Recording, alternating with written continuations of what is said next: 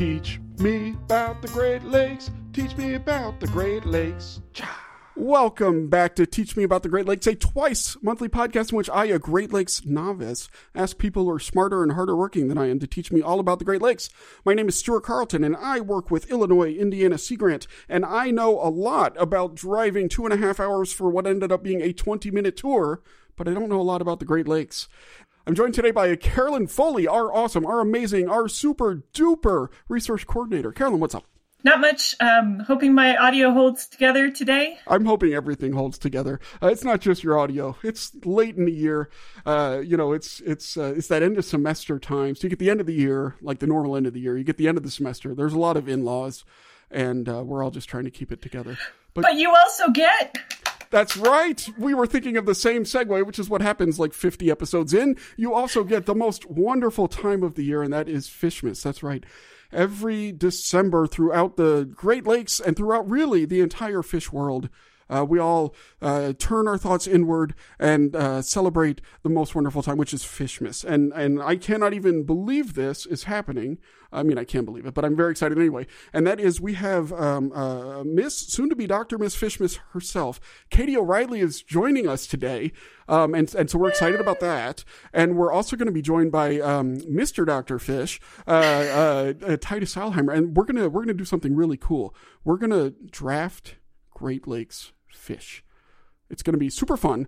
But before we do, before we do, before we go to whatever you're going to do, we're going to clarify that Titus is Doctor Fish S G on Twitter, a social media magnate in his own right. So that's why well, I was going to ask him to. I was going to ask him to clarify that. But yeah, we're we're going to talk about that. He's number ten with the completely legit and not at all sketchy rankings um, of Great Lakes influencers on social media that have me on there twice, even though my Twitter feed is nothing but dad jokes and complaining about my kids. Um, but we're going to get to that. Um, but before we get to that, actually, you know what? Uh, it's not exactly appropriate, but it's been a bit, and they both do research. So we're going to go with this.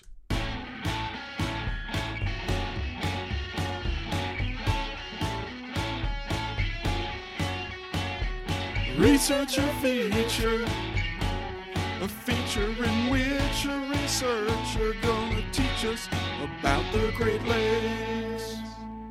Gotta bring out the big dogs for the special guests. All right, we're joined today by uh, Katie O'Reilly. Katie is a doctoral candidate at Notre Dame in the Department of Biological Sciences, and we are so pumped to have her on. How's it going today, Katie?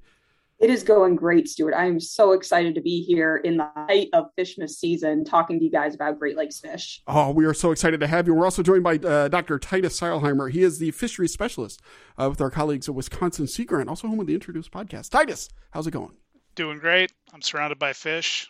Living, living life to its fullest. Living life to its fullest. I agree with that. Um, anyway, two of my heroes are on the podcast today, so I'm super fired up. So, Katie, let's talk about Fishmas before we get drafting. I mean, well, we want to get drafting. I got a list of fish, um, and I'm just gonna just gonna win yet another draft. But before we get there, uh, well, tell me about Fishmas. What is the deal with this?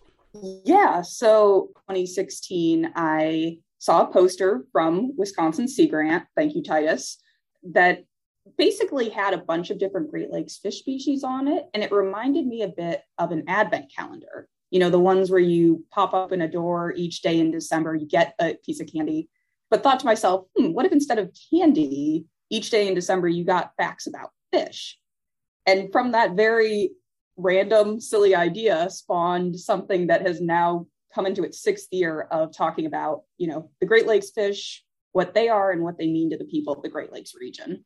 Fish facts, so much better than candy. So much better. It's a clean protein, unlike, well, not not every fish you talk about is a clean protein, I suppose. But yeah, no, that's great. And so it really is. It's become like this whole thing in and of itself. And it's it's an amazing piece of outreach in that it's different, it's fun, it's bite-sized, like a little uh, bite of fish. But it's really, I learn something every day. Uh, so I follow you on Twitter, and people join in the Fishmas fun. And, uh, you know, it's it's super fun to read. Um, and it it's it's the fun part of social media, generally speaking. I mean, you still get the the the... dudes explaining to you things you already know, but but but um uh it's it's really fun, and it really is like the best of, you know, communicating with people, because it's not just scientists talking among themselves. We reach, you know, people who are just interested in the Great Lakes, kind of, you know, that live in the region, people who, you know, don't even live in the region are just like, oh, these are cool fish, um and the fact that it's grown beyond the Great Lakes has just introduced a lot of people to fish species across the world, which is super cool. It's a lot of fun. Well, we can't wait to to get right into it. Um, and so, uh, Titus, real quick, though, so uh, why don't you tell us a little bit about what you do with Wisconsin Sea Grant? Well, I am, as a fisheries specialist, uh, I do a lot of different stuff, um, including, you know, spending time on Twitter, uh, twenty-five days of Fishmas. Um, I really enjoy, you know, Katie, Katie does the work, and then I get to, like, throw in facts, too. So I hope I'm not one of those dudes explaining things. So lots of fun there, but uh, really I get to, I've, I ride on commercial fishing boats. I work with a lot of different fishery stakeholders up here in Wisconsin uh, who catch fish out on, on the Great Lakes. So whether that's recreational, charter, commercial, I've got a lot of fish and uh, a lot of things to work on. Yeah, that's cool. One of the great things about working at Sea Grant is, you know, we have all these local issues where we're connected to the larger network because there's a Sea Grant program in every coastal and Great Lakes state, basically. And, and like, there are treasures within the Sea Grant program. Like, most people we work with are awesome, but some people are, are treasures. And, and, and Titus, you're definitely one of those. Um, and the work you do is just, just awesome. Super fun to follow on, on social media, super fun to be in groups with and stuff like that. So super pumped, but that's enough of that. Um, because now we must turn to the work at hand, which is we are going to draft fish. Um, Great Lakes fish. So this is, this is the, and so let me run down the rules real quick. We're going to have three rounds. Uh, I have used a custom R script that I wrote just for this, uh, to pick the draft order. Um, a lot of work. I hadn't interned to it. And, um, anyway, and, and so we're, we're, we're going to go, uh, top to bottom. If you're familiar with drafts, we are not going to go snake style. So, uh, whoever picks first picks first in every round. And, um, what we'll do is we'll pick a fish, and once it's taken off the board, you can, no one else can pick it. So if you have anything to chime in, you know, about that fish, uh, the time to do it will be after somebody picks it. Um, and then we will end the podcast, and I will call, declare myself the winner. So that's uh, pretty much how it's going to go. It's nice that you're honest that way. Yeah.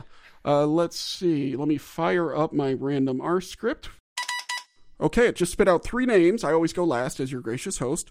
Um, the first name that I, I spit out, oh, Carolyn Foley. Um, and so when you go, so Carolyn, we know Titus's and um, and Katie's uh, uh, bona fides. Uh, so Carolyn, before you go, um, uh, let us know your fish bona fides, uh, if you don't mind. So I actually don't think I have fish bona fides. The way I got my job in a fish lab was knowing about aquatic invertebrates, because people care about aquatic invertebrates because fish eat them. So um, those are my bona fides. That's good enough for Teach Me About the Great Lakes. I am super excited, though, because there is one fish that I absolutely adore, and I figured there was no way I would get to pick it. But because I'm first, lake sturgeon. Yeah, yeah, the obvious, no question, coming off the board first pitch. Tell us about lake sturgeon, Carolyn. Why are they so cool? They are an amazing, I mean, Titus and Katie will know way more than me, so I will defer to them in a moment. But basically, they're an ancient fish. They've been around for a really long time. They are important to the Great Lakes fisheries, to the ecosystem, to the cultures who have surrounded the Great Lakes for long before European settlement. Um, they have these, they just look really cool. And I got to help release some in a, a tributary a couple years ago, and they look just as cool when they're little. My other cool lake sturgeon kind of story is um, a couple of years ago, I think Titus was there actually. We were at Lake Superior State University, where they have like a hatchery program. And they had, Stuart, Stuart, you may have been there too. And we got to see a lake sturgeon that they were rearing. And like the grad students, or sorry, undergrad students, freshmen if you're in the U S, um, first year students if you're in Canada, um, the, the man who, who ran the facility said, yeah, that fish is older than the students who look after them. That's so right. That yeah. was crazy cool. Okay, Titus and Katie, hit them with the better facts. I was going to say, Titus, you want to go first? Because I'll just start spitting random stuff out. Well, I, I will go Wisconsin specific. So uh, Wisconsin is home to the Lake Winnebago system lake sturgeon population, which is the largest population of uh, lake sturgeon in the world, and really, I'd say the best managed. Um, you know, there is a annual every year. Come on up to Lake Winnebago in Wisconsin when February rolls around for our ice fishing, ice spearing season for lake sturgeon. So this is because we have such a large population, uh, because it's been valued as uh, this great sport fishery for years. uh, it's really been well managed. So there are a lot of fish in the system, and it's, you know, continues to be well managed. There's, you know, specific numbers of males and females that can be harvested. If they hit those quotas, season's closed. How do you, how do you tell, uh, how do you tell when you harvest a sturgeon? I mean, are they um, external, if you know what I'm getting at? Uh, what's the deal? How do you, yeah. Well, in general with sturgeon, uh, the bigger fish are females. So if it's a really big sturgeon, it's probably a female. Um, and once they are harvested, and because it's a spear fishery, you know, you, you harvest a fish and that's it. There's no catch and release with the spear fishing uh, fishery. So they, then every fish is checked in by a state biologist. They check for the, the gender, they collect information on all these fish. So, you know, not only is there this fishery, but there's also a lot of, uh, a lot of data collected every year too. So always fun to go out there, and you get to see the fish when they're checked in. So if you don't mind dead fish. All right. We're going to put a link in the show notes. Yeah. No, well, I mean, as we talked about before, you have to have a comfort level with dead fish. We talked about rotenone sampling a couple weeks ago. So we, yeah. Anyway, uh, so so are the bigger ones female? Is that just because they grow bigger? Or is there, are there, is it a, uh, so like snook in, uh, you know, the Gulf of Mexico, they are sequential hermaphrodites. Are sturgeon that way, or is it just the females grow bigger? Uh, females just grow bigger. Uh, you know, eggs are a bigger uh, investment. So they have, you know, just the space, I think, to have that many eggs, because, you know, part of the, the fishery and harvesting these is that caviar. You know, you've heard of sturgeon caviar, beluga caviar over in Russia. Here it's, you know, it's like sturgeon caviar. And that's uh, something that you can't sell, but you can uh, take it and have it, have it made and then enjoy it uh with with your friends. I got to taste it once because uh, uh, one of the D N R wardens that I knew had harvested a fish, and he had some caviar with him at a Great Lakes Fishery uh, Commission meeting. And so why not? You know, it's a legal fish then. And I, yeah, I just want to pop in with one uh, lake sturgeon story. As, as it's been said, these guys are large and in charge, uh, particularly the girls. But what was really cool is this past spring twenty twenty-one, uh, the U S Fish and Wildlife Service caught a sturgeon in the Detroit River that weighed, I believe, two hundred forty pounds. It, it was funny because the one Fish and Wildlife Service uh, person took a picture like lying next to it, and this was like seven feet long. And I think the interesting fact that was pointed out there is that fish, well, they didn't age it using otoliths because they released it back into the, the river. Uh, it's possible it could have been one hundred years old, and maybe like the comparison that was made is it could have been older than the Ambassador Bridge linking Detroit and, and Windsor. And to me, that just like blew my mind. Like, this is a fish that's that old. So they're, they're super cool. And I'm super jealous that Carolyn picked such an awesome fish. Yeah. Yeah. I, I had a feeling that might go first. I was happy for Carolyn when she got first. That uh, story, actually a Lakey nominee, now that you mention it. Um, F Y I, the, the huge surgeon. All right. Uh, second up, second up, Katie O'Reilly. Katie, what is your first round pick? So I'm going to steal Titus's thunder, I think, with this one. But uh, as a wetland ecologist, one of the top predators in Great Lakes coastal wetlands is the illustrious bowfin, uh, which is an awesome sort of what we call a primitive fish. And I think it, it deserves to be near the top of the draft because it can breathe both in the water and in the air. And Titus has an excellent example right there. I mean, these guys are so cool. They even turn like bright green during the males do during spawning season. I, I just, I can't, I can't talk about how cool enough they are. And for those of you at home, since this is an audio medium, Titus was holding up, it looked like some sort of large decal or maybe a truck magnet, um, Uh, of, of sturgeon, maybe a poster. It's it's very lifelike. It is very green. So actually, if I can plug our our Fishopedia, which is uh, available from our Wisconsin Water Library, this is a actually a vinyl uh, vinyl fish print that uh, comes as a in a, a set. It's there's some curriculum in there, and we've got some of our great kind of fish all-stars as well. There you go. You you can. Yeah. In fact, we'll put a link to that in the show notes at uh, teach me about the great lakes dot com slash forty-six, the number forty-six, because this is episode forty-six. Yeah, bowfin are cool. In Louisiana, they call them shupik, kind of in the Cajun country. Uh, C H O U P I Q U E, I think. Not that spelling There's is particularly a lot of vowels. Yeah. important in, in, in Cajun as a language. Um, but yeah, a very cool fish. Uh, Carolyn, you're from Canada. Any shupik facts for you? Uh, I don't know if I have any Shupick facts. My favorite story about them, though, is one time um, we were fishing with pike nets, and um, a beaver had gotten in, and the like. So there was a huge hole. The only fish we caught in like a forty-eight hour set or whatever was this teeny tiny bluefin that was all rainbow colored. It was gorgeous, and it was, you know, we didn't have to empty out a big net. There were no turtles. It was bad for data collection, but there were some cool things about it. I think that was in a wetland over on Lake Ontario, if I remember right. But yeah. Uh, excellent. Third up is uh, Titus. Titus, what's up with your fish? Pick number one. All right. Well, I am going to go with another Great Lakes underdog, and that is going to be the burbot. No! No! No! No! Oh, nice job. Nice job. Okay. Uh, and we have our first confirmed sniping. All right. You talk about the burbot while I do some quick research on a different fish. Um, tell me about the burbot. All right, burbot. Uh, this is the uh, only freshwater member of the cod family. So if you like cod, Uh, burbot might be the uh, the fish for you. There are also uh, common names, lots of different common names. Eel poot, um, if you've heard of Eel Poot Fest in Minnesota. Uh, here in Wisconsin, uh, you might see lawyers on the menu. And what are those? Those are burbot. Uh, why are they Why are they called lawyers? Well, uh, they are slimy and they can really twist around. And uh, I'm not saying that's why, but I'm just pointing out some facts about burbot here. What do you call ten burbots in the uh, bottom of Lake Superior? Uh, not enough lawyers. A, a good start. That's the old lawyer joke.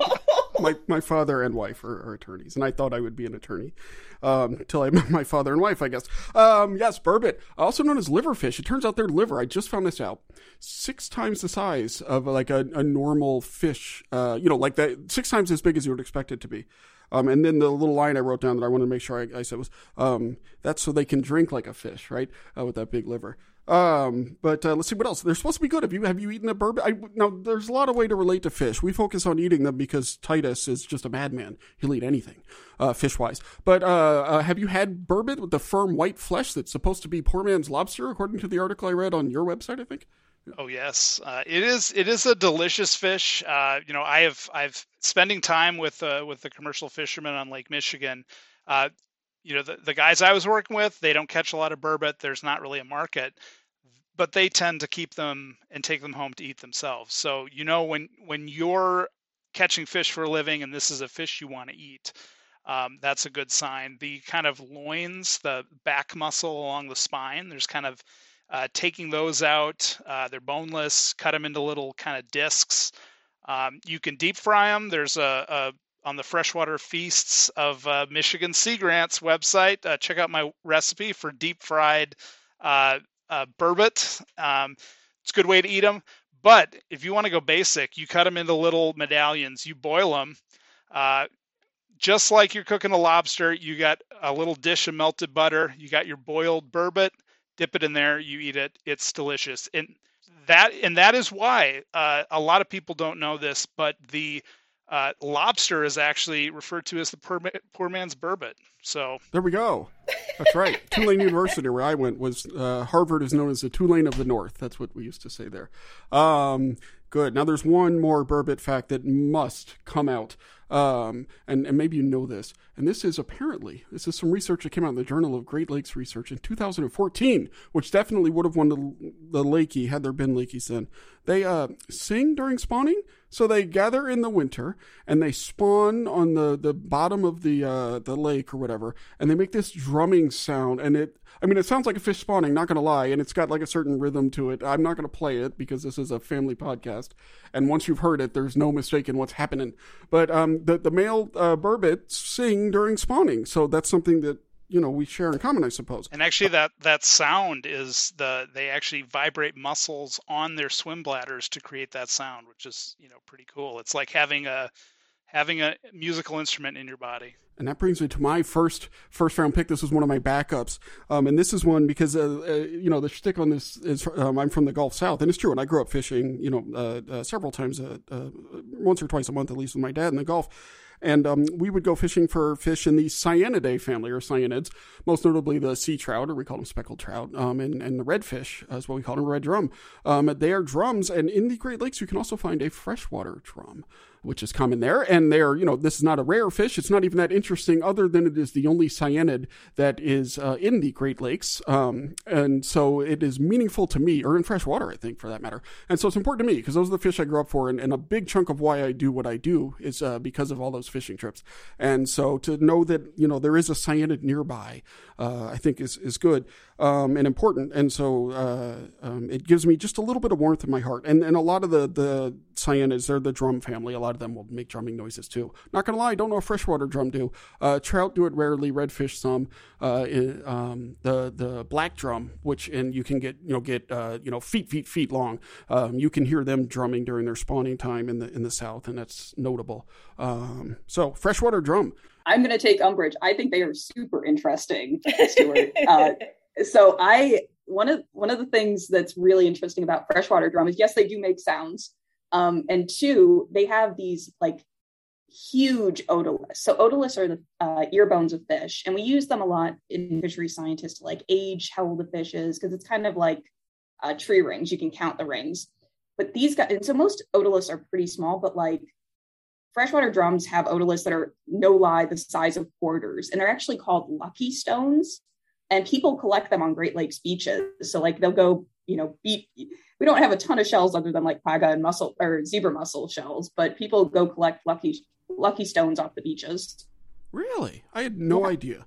Are are they easier to cut than so? So yeah, I used to do marine fisheries biology. We had to cut otoliths from fish bones, and I sucked at it. Like they, I rapidly got moved off that duty and onto uh, answering the phone.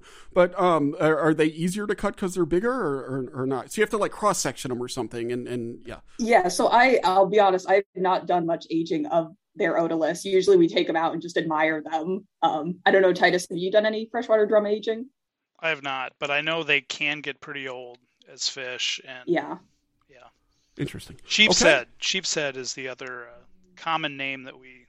Uh, really? So that's a different fish in the... Uh, I'm thinking of the saltwater fish called a sheep's head. So this is different. Interesting. Interesting. Interesting. And also a card game. Uh, regional really? card game up here too. A regional card game. Yeah. Look at this. Just a well of, you know what? Actually, what the heck? Hold on one second. No, I won't do it. Yes, I will. It's a Great Lakes factoid. A Great Lakes factoid. It's a great factoid about the Great Lakes. Cha. Today's Great Lakes factoid is there is a regional card game called Sheep's Head, which is also one of the many names for the freshwater drum, a fish that is fascinating because of the size of its otoliths. All right, great. Uh, that is round one in the books. Let me make sure I write down all the uh, the picks. We have sturgeon. We had bowfin. We had Titus uh, uh, taking burbot before I could, but then me coming back with the fascinating freshwater drum. Round two. Carolyn, what you got? I'm going to pick round gobies. Round gobies. Round gobies. Okay. I know they... can be considered a Grinch because they are an invasive species. There is another sticker. Nice. Um, but they are also becoming an increasing, like im- increasingly important member of the Great Lakes food webs. They are a source of food for a whole bunch of fish that people care about. Um, and they are not as cool as any of the, pic- the fish we picked in the first round, but they do have some cool ecology. So, yep, that's my pick. Round gobies. Excellent. And uh, they're nice and tubular shaped too, right? Oh, shoot. I shouldn't have picked round gobies because now you're going to talk about goby dogs. That is true. So here's my thought. Um, while you're thinking of your interesting goby facts, is it's an invasive species and, and we want to control these, right? And so I'm thinking, first of all, uh, let me just lay out, a, let me posit two things. One, invasive species, right? Um, and the second thing I will stipulate is, is two, uh, that's huge, the gobies in Eastern Europe, which we learned from um, Iagler Lifetime Achievement Award winner Hank Vanderploeg. So here's what I'm thinking. And with three, stipulate thirteen, Chicago, famous for hot dogs, right? Um, it's just what they have hot dog stands. There's like a special style. You get your pickle and your celery salt um, and, and what have you. So I'm thinking goby dogs, right? Um, they're the right shape. You just pluck them, pop them down. I mean, you got to boil them or whatever and, and hand them out. What are we thinking? Four, they don't have a swim bladder. They are obligate benthivores. So they're really close to a bunch of the contaminants that are at the bottom of the Great Lakes. So, so flavorful is what I'm hearing. I was going to say adds a little spice. Yeah. So they're bony and flavorful. But anyway, so this is my big idea with round gobies. Maybe this will be the first invasive species that we actually eat out of existence um, once my business takes off. Anyway, gobies, what do y'all think? one of the first stories that comes to mind for me with gobies kind of builds off Carolyn, um, in that round gobies are in part credited for helping bring back the endangered Lake Erie water snake, because it became a major prey item for them. And this was a species that was, you know, really struggling in numbers, but with the advent of, you know, this huge food source, which in some cases is bad because, you know, invasive species, it also helped benefit uh, a native endangered species.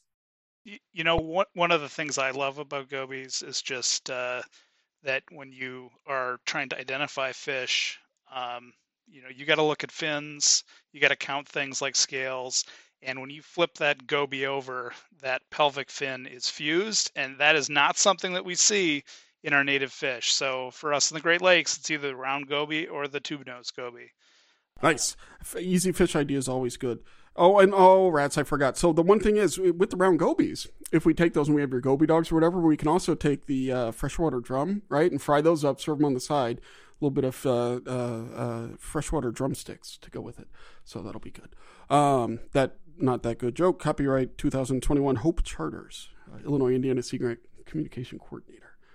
Uh, great. Uh, pick number two. Uh, we are going to Katie O'Reilly. Your your second pick. Ooh, second pick, I'm going to have to go with the silver lamprey, which, despite its name, is not the introduced sea lamprey that everybody kind of knows about and, you know, rightly uh, understands how the, the bad impacts it's had. The, the silver lamprey is a native lamprey species that has kind of evolved in uh, tandem with the native species, so it doesn't have the really bad effects of, like, killing tons of fish species. Um, and they're just really cute little guys. I mean, they're like, you know, maybe about anywhere from six inches to a foot, um, depending on the size you get. But they're they're just little little guys just living their lives on the sides of fish. So so are these like the same size as the sea lamprey? Are they smaller? And so they don't go and latch onto fish. Yeah, these okay. are definitely smaller than the sea lamprey. The sea lamprey can get, I think, to about two feet. Don't quote me on that exactly. But they, in general, the, the sea lamprey are a lot larger than our native species. Yeah, and if you think, you know, a sea lamprey is out in the ocean, it's attaching to, like, sharks and really big fish. And, uh, you know, I have seen silver lamprey attached to sturgeon, and sturgeon are our biggest fish. But, you know, that's that's as big as they get. Awesome. Silver lamprey. Excellent. I'd never heard of it. So uh, I'm learning uh, along with the listener. Um, excellent. Uh, Titus, pick number two. All right, second fish. Um, I should have been thinking about this more. um, yeah, I, you know, I think I'm going to just go, like, professionally, like, what fish have I spent the most time with in the last couple of years? And that's the lake whitefish, uh, princess of the Great Lakes, uh, the deer of the Great Lakes, um, uh, a fish that you could eat every day and never get, uh, never get, uh, tired of. So actually, if you look at my picks so far, it's all stuff that I've eaten. Um, And so lake whitefish, it is, uh, it's our kind of commercially caught uh, fish species, uh, most commercially caught in the, the upper Great Lakes, uh, so Huron, Michigan, and Superior. It is uh, in the trout and salmon family. The whitefish are kind of cousins. Uh, so if you're trying to identify it, look for that adipose fin, that little nub of a fin between the, the dorsal fin and the caudal fin. Um, and that's a, a good indicator that you're uh, looking at a, a whitefish or a trout or salmon. And they're also pretty important culturally. Um, historically, there's some um, people are trying to restore some populations now, right? Like doing some research on early life stages to understand kind of where they've they've run into issues. So good pick, Titus. um. Oh. Wait, what is that? Is that, what was that? I missed it. Titus is, he's just, fish are sailing by my screen. That's, that is, that is my, that is my lake whitefish. I didn't realize they had such a humpback like that. How about that? Yeah. So, you know, historically they would have, you know, these like, you know, fifty or a hundred years ago, they got a lot bigger. And, uh, you know, I could, if, if you want to hear about, you know, what's happened to lake whitefish, uh, we could talk about that for hours, but, um, you know, generally you don't see that as much anymore, but you know, there used to be very, very large lake whitefish out there. Interesting. So for my um, my second round pick, I'm going to choose, a, it's also an invasive, another invasive that, um, and the reason I'm picking it is because I think it tells a really interesting story about the Great Lakes and sort of the trade-offs in different um, management and, and choices that we can make. And so I'm, I'm choosing the alewife. uh, which uh, was introduced sometime in the nineteenth century. As far as I can tell, they're not exactly sure when. Um, oh, Titus is holding up a little tiny alewife. Um, and um, uh, they were introduced in Lake Ontario, we think, and then they invaded in the early part of the twentieth century. Um, and, and just like went, went everywhere, um, you know, cause the lake trout had collapsed. And so there were no predators, right, to, to predate on the alewives. And so the numbers just exploded.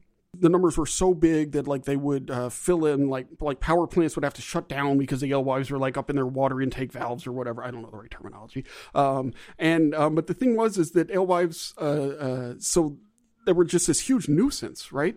Um, because there were just so many alewives, and sometimes they would they would even like die off in huge amounts and like stink up beaches and, and what have you. And this is described really nicely in, in Death and Life of the Great Lakes. And so this led, maybe directly, maybe indirectly, uh, to the introduction. Introduction. Some people would say introduction. um, some people would say introduce, which you can find at Wisconsin Sea Grant.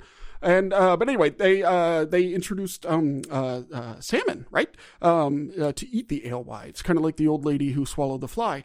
And that was. I don't think the only reason he introduced the salmon. In fact, if you ask Howard Tanner who did it, he says he introduced salmon to create a fishery. Um, but it, it, and then alewives went from fish that was a big problem to fish that was really important because it was supporting this uh, very valuable and very fun fishery. So uh, the, the alewife is a fascinating fish um, when it comes to human uh, uh, Great Lake interactions.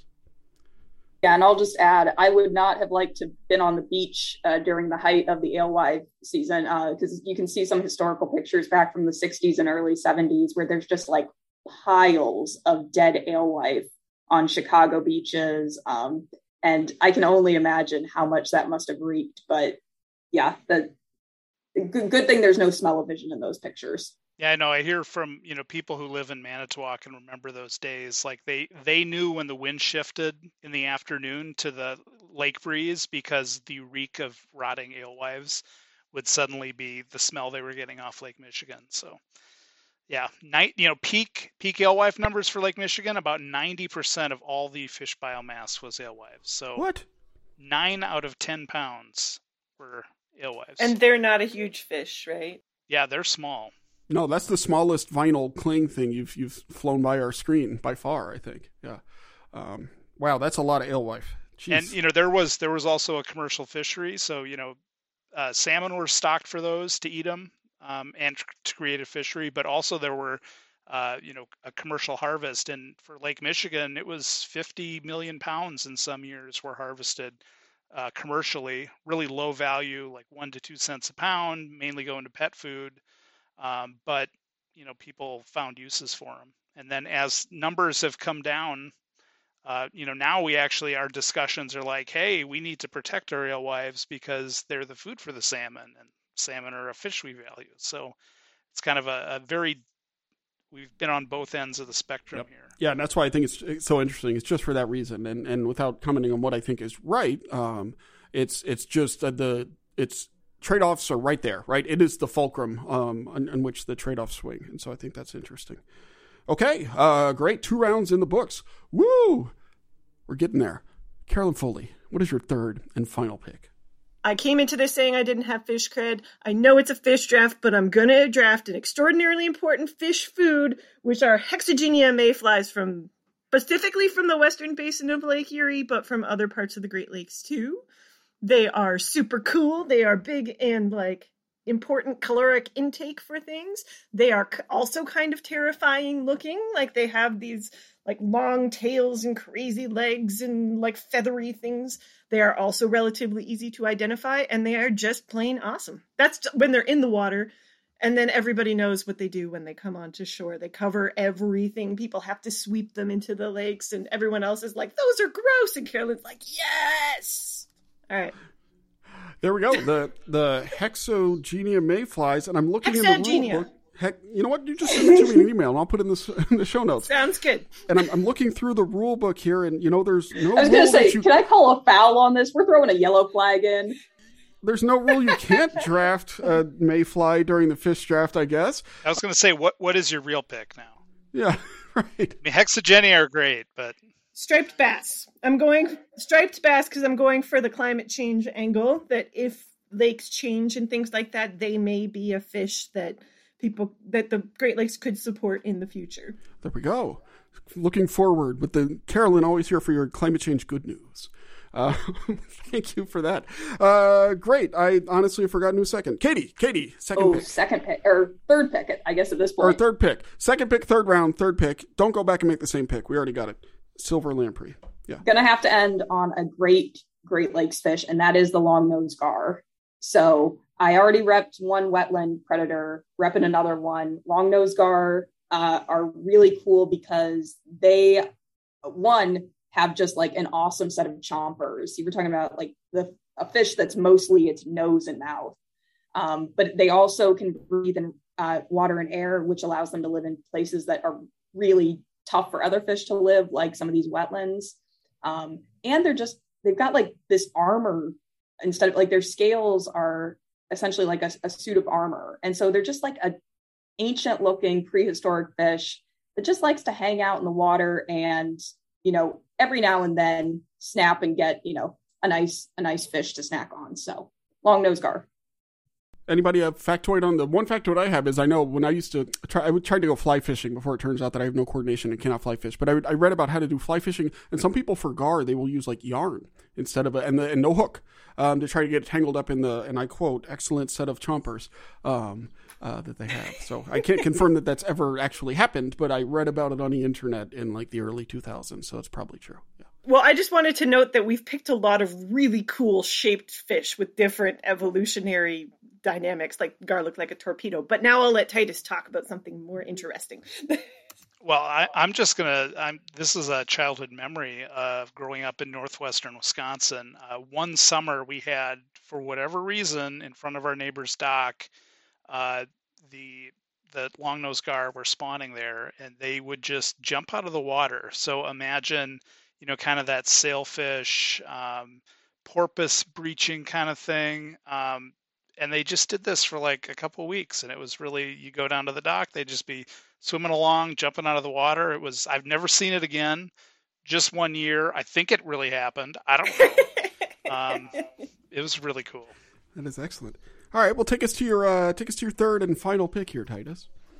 All right. You know, I, I, I'm going to go wetland species. Um, I was going to go juvenile yellow perch just because they're kind of a wetland all-star, but I am going to, I'm actually going to go a little different. I'm going to say central mud minnow uh, because it's one of my favorites. Uh, actually, it's a, it's very small, not actually a minnow. So we're not talking uh, like a shiner or a fathead minnow. Uh, they're actually more closely related to the northern pike and the muskellunge than to other fish species. Uh, even though they're just a few inches long, uh, you can look for that distinctive kind of uh, dorsal fin really far back on their body, um, which would, we would actually see with the uh, the long-nosed gar as well. They've got that dorsal fin way in back because they're like little um, kind of, for central mud minnow, they're torpedoes eating plankton, but uh, long-nosed gar like torpedoes eating fish. Um, so small, uh, not not something you'd necessarily see a lot or know about, but I think they're they're pretty cool looking fish and, and something that I've seen a lot in, in wetlands over the year. I don't have a lot on central mud minnow, but it sounds really cool, so that's good. I'll just toss in that their um, scientific name essentially translates to like mud shadow or mud fa- phantom, which I just find is like super metal. That would be a great like a great band name. That would be. That would be. I was thinking about that with the walleye, which nobody picked, but their their genus name is kind of lame, sand or whatever. But their their their their specific name uh, of vitreous is like, yeah, much cooler. Greek god of of uh, aquaculture, whatever. Cool, um, great. Well, then for my final pick, we're gonna bring it home. So I need to explain this a little bit before I actually make the pick. And that is that lately I've been trying to not pigeonhole myself in like, you know, one way of thinking, right? Um, in that I, I feel like I've had this tunnel vision and I hadn't really opened my mind to all of the possibilities um, out there, just generally speaking, until I was riding through campus about a week or two ago. And I saw a dude holding up a flag that said, birds aren't real. And I said, well, and, and so I, I saluted him. Um, and then he kept talking, which was weird. I was like, oh, I thought, and like he, you know, he had pamphlets and, and I, so I just kept writing, but, but, and then I, I went, Carolyn said, this is a rabbit hole, and I've gone down the rabbit hole. And without commenting on whether or not birds are real, what it's done is it's really opened to my mind to what is real, you know, the matrix, right? Um, and, and, and are, am I being too simple-minded? And the, all of this is to say I'm picking the bull shark. Um, and, and the reason I'm picking the bull shark is because, um, there are unconfirmed reports that in the nineteen fifties, somebody caught a bull shark in Lake Michigan. And I always dismiss this for a number of reasons. Um, like the bull shark could not really get here. Um, if it were to get here, it probably would not survive. There's not, and anyway, all of this, you know, they have been found as far north as Alton, Illinois. But, um, I am picking the bull shark because I've been too narrow-minded in what is possible. And I think just because of fish has never been seen here and couldn't make it here and probably wouldn't survive doesn't mean that I should close off uh, the way that my mind works. So the final pick is the bull shark. You're, you're sure you don't want to pick walleye? Uh, walleye is also a fish. It's on my list. Uh, no, I mean, I, I'm looking. I'm, yeah, I wrote it down. It's bull shark. Katie, how many bull sharks are there in Lake Michigan? To my knowledge, I mean, I, again, this depends like how we're defining reality. Like, it could be Schrodinger's bull shark. It both exists in Lake Michigan and does not. I, I guess I go on the does not side of things. Does not. Yeah. Yeah, you see, that's you're thinking of kind of the classic rational. But I, yeah, yeah. Again, maybe my brain hasn't expanded enough. Just read about birds for enough time. No, thank you. Open your mind. No, thank open your, maybe you lick a goby and, uh, and um, open your mind. Uh, Titus, you look disgusted with my pick. I, I am disgusted. You know, if you wanted a really out there pick that's actually real, Uh, you could have gone with flounders uh, because there are actually some flounders that have showed up uh, in the Great Lakes, no. uh, you know, ballast water. They they can't uh, reproduce, but they can kind of survive. I had no idea. No kidding. So they're ballast water escapees. I mean, for the flounders start off real small. So for those who know what flounders, they're a, a flatfish. Um, they actually swim like upright um, in, while they're young. And then as an adult, they, they settle down on the bottom and their eyes migrate to the top of their head, at least the ones that I'm familiar with. And so then they're really cre- tasty, but creepy um, uh, because they're all white on the bottom and dark on the top. Um, but they can get huge. You know, in, in, in the Gulf, we would catch what we call doormat size uh, flounder, just ridiculously big. I had no idea. All right, you know what? My pick is amended. I pick the uh, flounder, which is an out there pick. Um, and I encourage you to think about the bull shark yourself, though. Uh, great. Uh, well, this has been clearly, Carolyn is also, dis- I'm sorry. I, I had to pick the bull shark. There was no choice. Um, but I've been duly shamed. There were many choices. Let's talk about there were some about of the other choices we could have made. At least other choices. Oh. Yeah. All right. Well, in that nature, we will do uh, the, the uh, we will not a lightning round, but we'll run through. Name two or three other fish that was on your list. We'll go in order. Carolyn. Oh, right. Like you have room to complain, Madam, Madam Mayfly. Um, what, uh, what else was on your list? So in addition to uh, juvenile yellowperch that um, Titus mentioned and walleye that you mentioned and then dismissed, um, I was considering if everyone else had picked salmon, I was going to pick sea lamprey so that my sea lamprey could take out all of your salmon. And I'll credit uh, Zach Feiner at Wisconsin uh, for giving me that idea. Oh, so you brought example. in ringers too, huh? Mm-hmm. Yeah, I yes. spoke with uh, I spoke with our A I S specialists and um, with our director, who's a fish ecologist. Uh, and he got me turned on to the burbot.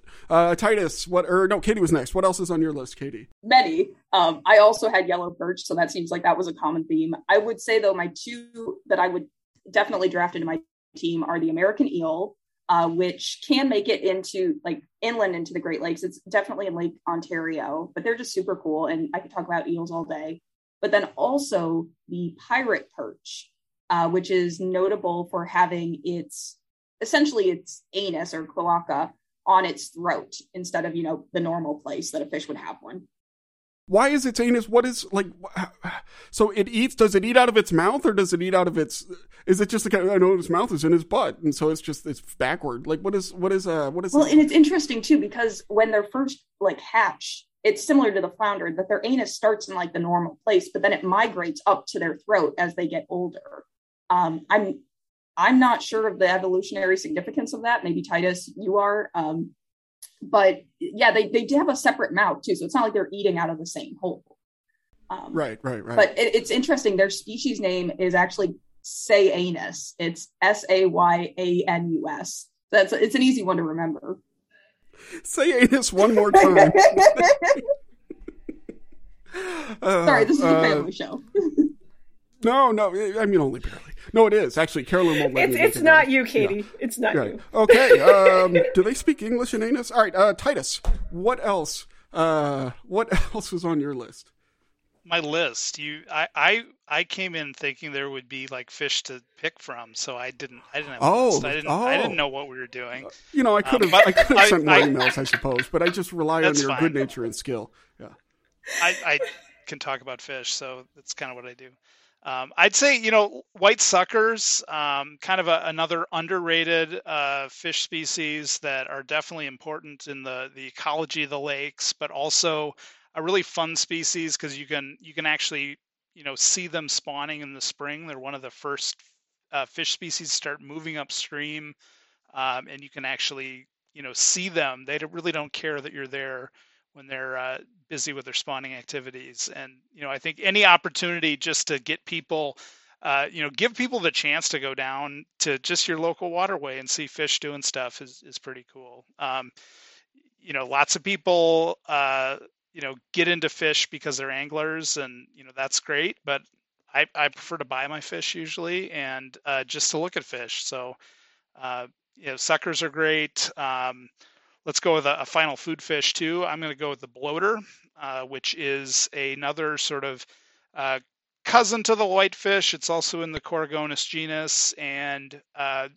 if you've ever had smoked chubs, um, that is a, a kind of a popular, historically a, a popular Great Lakes uh, commercially harvested fish. Uh, they're small, uh, smoke them up, uh, you know, skin on, and you just kind of peel the skin back.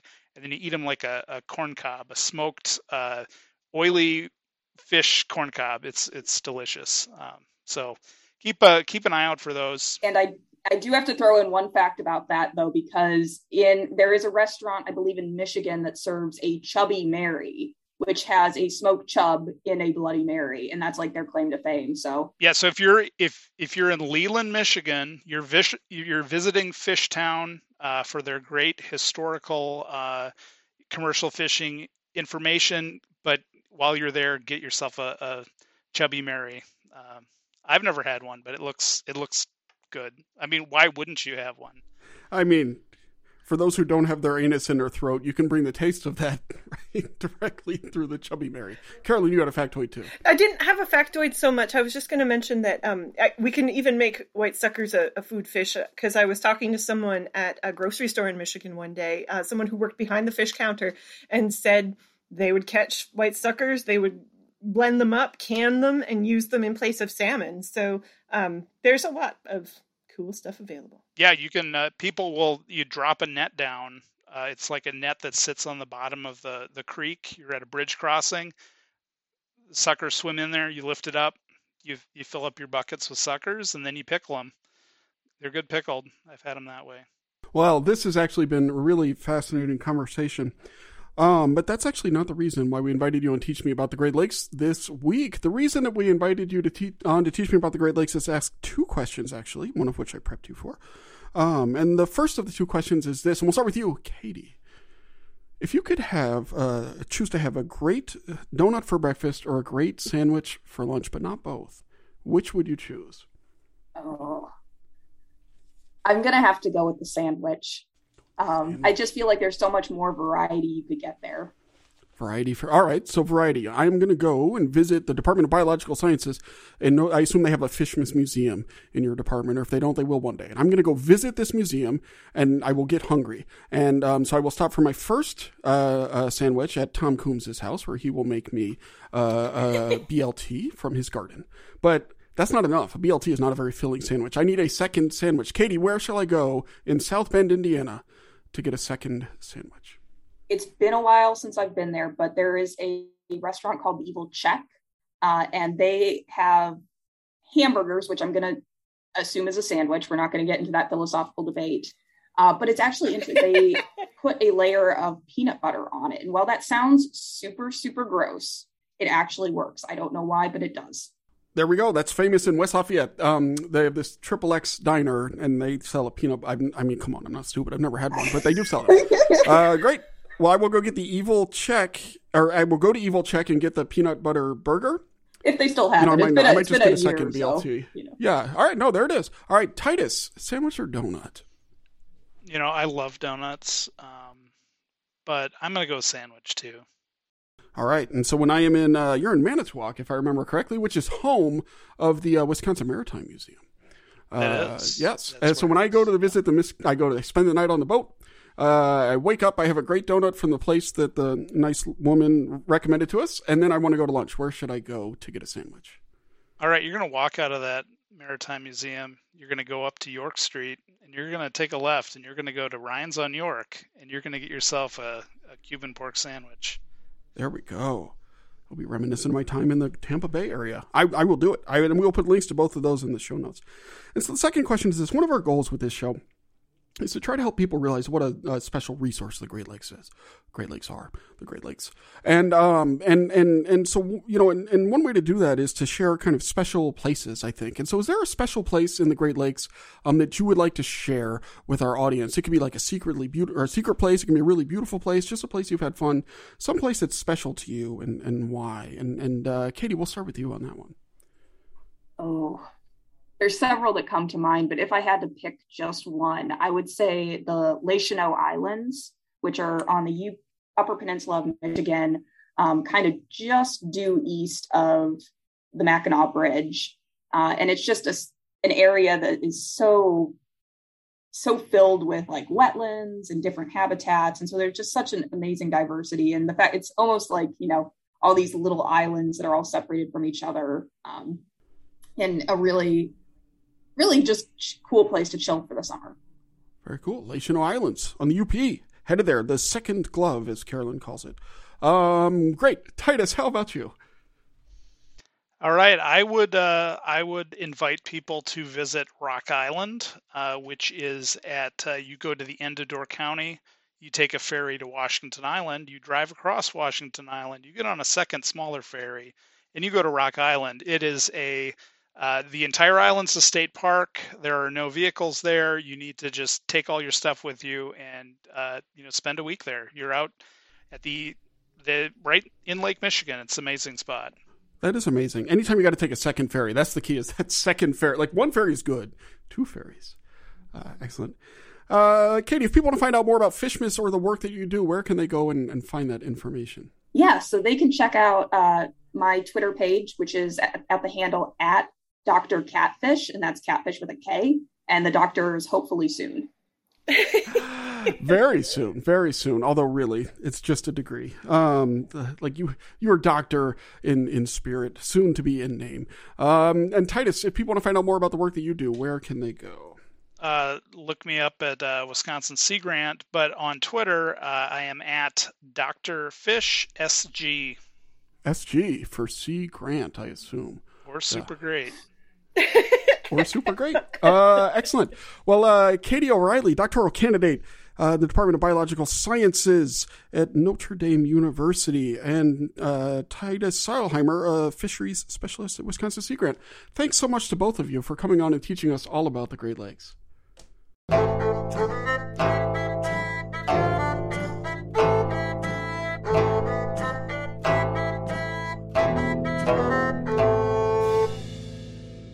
Well, another draft in the books, Carolyn, and I'll be honest, I'm pretty sure I won again. Well, I don't think that you won, but it doesn't really matter what I think. That was a really fun draft, though. That was a good time. It's a nice way to end the year. Yep. Good people. I agree. I agree. Um, and so then a little bit of business. Lakey nominations are closed, but tune in. The next episode after this one will be the Lakeys. And uh, Lord willing, and the creek don't rise. That'll happen in December, but sometimes the creek does rise. So we will see. Um, but if not, it'll be in January because we're kicking it during our winter holiday. But, uh, you know, stay tuned to the feed and, of course, uh, Twitter and what have you. And um, we'll, we'll let you know when it's out there. All right. Take it away, Carolyn. Teach Me About the Great Lakes is brought to you by the fine people at Illinois Indiana Sea Grant. We encourage you to check out the great work we do at i i sea grant dot org and at I L I N C Grant on Facebook, Twitter, and other social media. Teach Me About the Great Lakes is produced by Hope Charters, who did not make that joke, I bet, Carolyn Foley, Megan Gunn, and Renee Miles. Ethan Chitty is our associate producer and fixer. Our super fun podcast artwork is by Joel Davenport. The show is edited by the awesome Quinn Rose, and I encourage you to check her work out at aspiring robot dot com. If you have have a question or comment about the show, please email it to teach me about the great lakes at gmail dot com or leave a message on our hotline at seven six five, four nine six, I I S G. You can also, you can also follow the show on Twitter at Teach Great Lakes. Thanks for listening. Hope you all have a nice holiday season and keep grading those lakes.